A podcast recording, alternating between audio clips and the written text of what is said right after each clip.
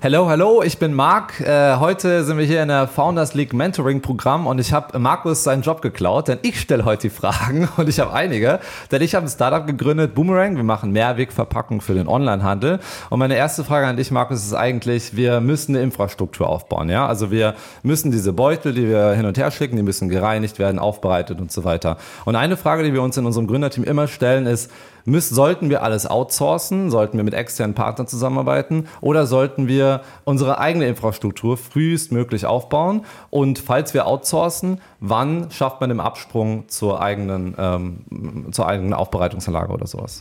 Ja. ja, danke, dass ich heute bei dir sein darf bei der Founders League und muss sagen, möchte da ein Kompliment an dich und Julian für die Founders League. Mega Ding. So, wollen wir direkt uns der Frage widmen es ist immer die Frage Nummer eins. Was kann ich mir leisten und was müsste ich tun? Das ist schon mal ein großer Unterschied. So, das halten wir schon mal im Hinterkopf, da antworte ich gleich drauf. Das zweite ist, was muss Kern-DNA eines Unternehmens sein? Das heißt, wenn ich, ist es nur die Marke und ihr seid eine Marketingmaschine, nehmen wir mal die Automobilindustrie, die unglaublich viel out, auch wenn das Ding gerade ein bisschen auf die Füße fällt, aber die haben ja jahrelang unglaublich viele Gewinne gemacht, weil sie so viel outgesourced haben und sie eigentlich Ingenieure plus Marketingmaschine waren. Mhm. Weißt du? Das heißt, ist das die Kernkompetenz? Also eure Marke Boomerang so schnell wie möglich groß zu machen, so schnell wie möglich die Akzeptanz zu schaffen und Infrastruktur, Touchpoints, zum Beispiel Supermärkte, die Post davon zu überzeugen, mit euch zusammenzuarbeiten? Oder ist Owner der Infrastruktur zu sein, wie die Aufbereitungsanlage und Co. und das möglichst effizient, ist das eure Kernkompetenz. Und da möchte ich sagen, was viele Online-Händler, viele traditionelle Händler häufig nicht verstanden haben, dass als Online-Händler selber, zum Beispiel Infrastruktur, eine Kern-DNA von dir sein muss in den meisten Fällen. Und gucken wir uns Amazon an, die wirklich unglaublich viel Kohle verbrannt haben. Niemand hat das verstanden, warum die so viel Kohle verbrannt haben. Und plötzlich waren alle überrascht, dass sie die krasseste Logistik-Infrastruktur überhaupt hatten, Warehousing-Infrastruktur. Und dann plötzlich unschlagbar waren und jeder gesagt hat, krass. Und dann sind die im Wert explodiert, weil keiner konnte die mehr schlagen. Die sind die Könige der Infrastruktur. Krass noch im Produkt und im Preis. Und ja, das heißt, äh, die Grundempfehlung ist, alles, was wirklich zur Kernkompetenz des Unternehmens gehört, muss ingesourced werden. Die Frage ist nur wann, weil im Augenblick könntet ihr es euch gar nicht leisten.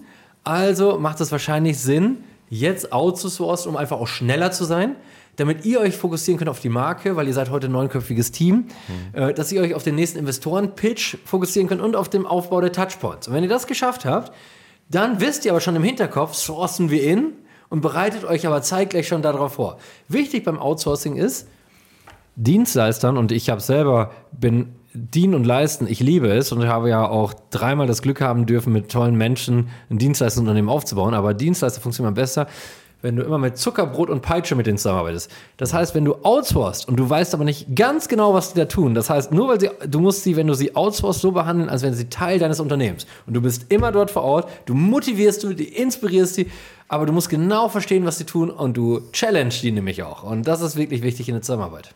So, noch eine Frage zum Outsourcing, ähm, was auch immer diskutiert wird, IT-Dienstleistungen. Sollte man sich sollte man IT outsourcen, sollte man sich externe Agenturen holen, die ähm, einem bei, zum Beispiel bei uns ist es ein ähm, Fund- und IT-System, was im Endeffekt dieses Pooling der Taschen übernimmt. Also sollte man frühestmöglich mit externen Firmen zusammenarbeiten, sollte man sich einen eigenen Personalstock aufbauen. Natürlich hat das auch was mit Kosten zu tun. Du kennst den E-Commerce E-Commerce ganz gut. Du kennst, hast natürlich auch selbst von Unternehmen gehabt. Wie habt ihr das gehandhabt ähm, mit IT-Outsourcing?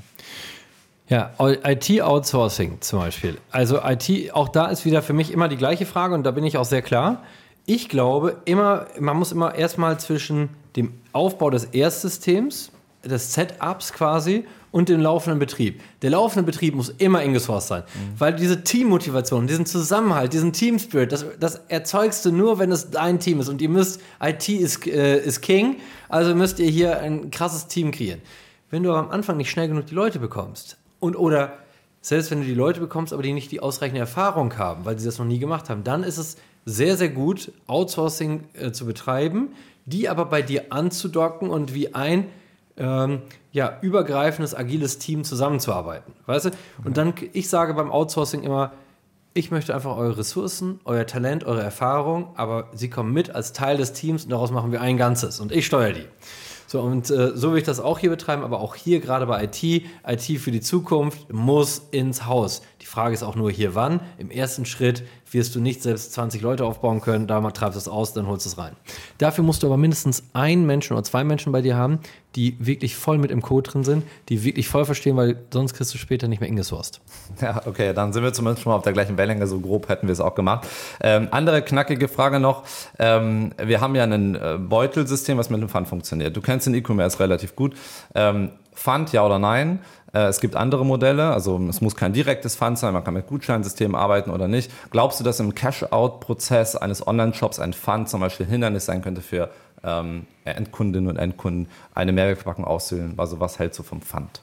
Ja, man muss ja wissen, der, das kommt von Gerrit Heinemann, E-Commerce-Prof, der hat das mal, äh, ich glaube, für die FAZ oder Süddeutsche, wenn es die falsche Quellenangabe war, würde ich mich dafür entschuldigen, aber für eine große Tageszeitung hat er auf jeden Fall mal ein Zitat rausgegeben der Kunde ist an der Kasse der größte Lügner. Dann fragst du ihn im Laden, wie wichtig ist ihm Nachhaltigkeit und alle sagt er, dafür wäre ich bereit, doppelten Preis, stimmt natürlich nicht, aber 5% oder 10% mehr zu zahlen. An der Kasse tut das aber nicht. Mhm. Weißt du, da sagt er, da läuft er dann mit dem Nicht-Bio-Produkt auf, immer noch in der Masse immerhin, äh, weil er dann sagt, ich bin doch der Sparfuchs. Und das heißt, alles, was die UX stört, wie so ein Pfandsystem, ist ja erstmal negativ. Also es gibt überhaupt keinen Menschen, der Pfandsystem positiv findet. Jeder findet die Idee der Nachhaltigkeit dahinter. Mhm. Das heißt, Gaming und Spieltrieb zu betreiben, wenn du eine andere Idee hast, wäre viel freundlicher.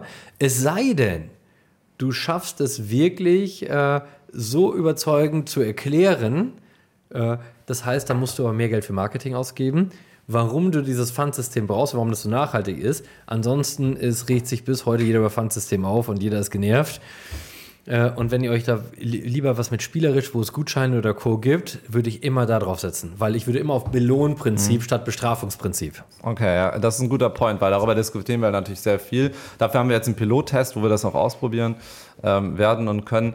Ähm, zum Thema Nachhaltigkeit generell, ähm, du kennst ja den E-Commerce, ähm, würdest du sagen, ähm, der E-Commerce ist relativ offen für so ein Mehrwegverpackungssystem und hast du vielleicht einen konkreten Tipp für uns, wenn wir auf Online-Shops zugehen, ähm, zum Beispiel im Fashion-Bereich oder woanders, äh, wie wir so die Vertriebsansprache machen sollen oder wie wir noch unser Modell besser erklären könnten? Ja.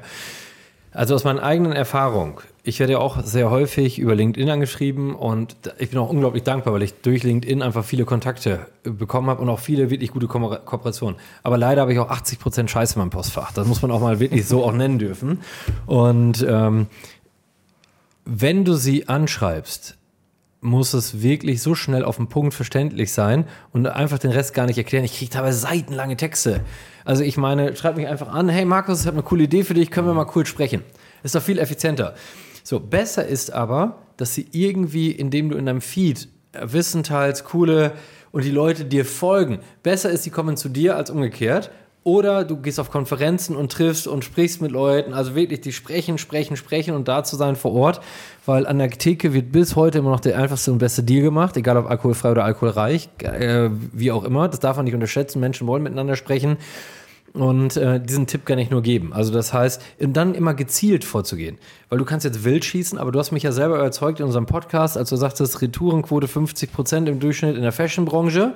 Damit kommt das Paket sowieso zurück. Das Problem ist dort am größten, während Rose bei Zubehör und Teilen hat 2% Retourenanteil. Mhm. Da ist das Thema, weißt du, da ist bei uns eher das Nachhaltigkeitsthema interessant, aber nicht das. So, schneller überzeugt. Also würde ich sagen, ich gehe als erstes an alle Textilhändler und äh, gehe dort zwei, äh, zweigleisig vor, weil ich gehe an den Logistikchef äh, oder die Chefin und ich äh, gehe aber gleichzeitig auch ans Marketing. Okay. Weil das ja auch ein Image-Thema ist. Es ist nicht nur ein prozessuales Thema. Und äh, Fashion, und dann würde ich, welche Fashion sind sowieso schon, wie Hess Natur, äh, die dann jetzt äh, äh, rund um Accessoires, Bettwäsche und Co. Äh, oder Manufaktum, wer ist sowieso schon sehr offen für nachhaltigen oder Armed Angels, die voll mhm. auf Nachhaltigkeit setzen. Cooles Unternehmen und das heißt, ich würde mir als erstes mal die alle raussuchen äh, die dafür am affinsten sind. Denn die sind am tendenziell. Und wenn du da einen, und ich würde Vollgas geben, einen zu gewinnen. Mhm. Und wenn du einen gewonnen hast, mit ja, dem eine gemeinsame Presseerklärung, Interview für die Textilwirtschaft und ab geht's. Danke dir. Äh, wird auf jeden Fall super spannend jetzt für uns. Äh, danke für die Tipps, Markus. Äh, das war's. Äh, danke, dass ich das kleine Founders League äh, Mentorenprogramm hier kapern durfte. danke dir. Ja, danke dir. Ciao. Ciao.